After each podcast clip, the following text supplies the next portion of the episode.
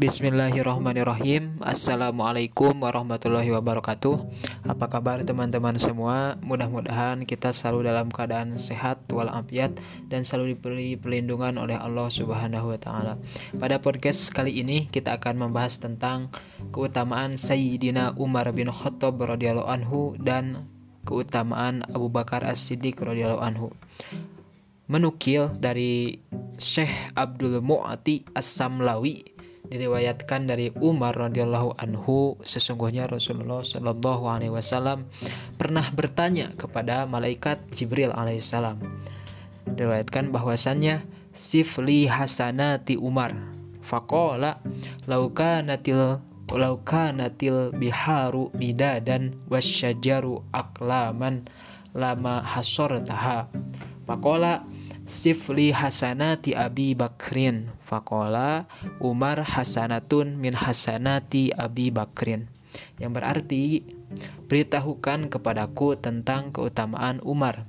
Maka malaikat Jibril menjawab Seandainya air laut menjadi tintanya Dan pepohonan menjadi penanya Niscaya aku tidak akan sanggup menghitungnya. Lalu Nabi Muhammad SAW bertanya lagi, sekarang beritahukan kepadaku tentang kebaikan Abu Bakar. Maka malaikat Jibril menjawab, Umar hanyalah salah satu kebaikan dari kebaikan-kebaikan yang dimiliki Abu Bakar. Sungguh luar biasa keutamaan dua sahabat Nabi tersebut. Hal ini sebagaimana yang terdapat dalam sebuah pernyataan sebagai berikut. Izzud dunya bil mali wa izzul akhirati bisolihil a'mali.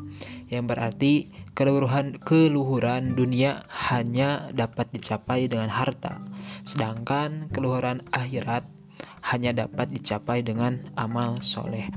Perkara dunia tidak akan menjadi jaya ataupun menjadi lebih baik melainkan dengan harta. Dengan harta yang kita punya, maka kita akan bisa berkuasa di dunia.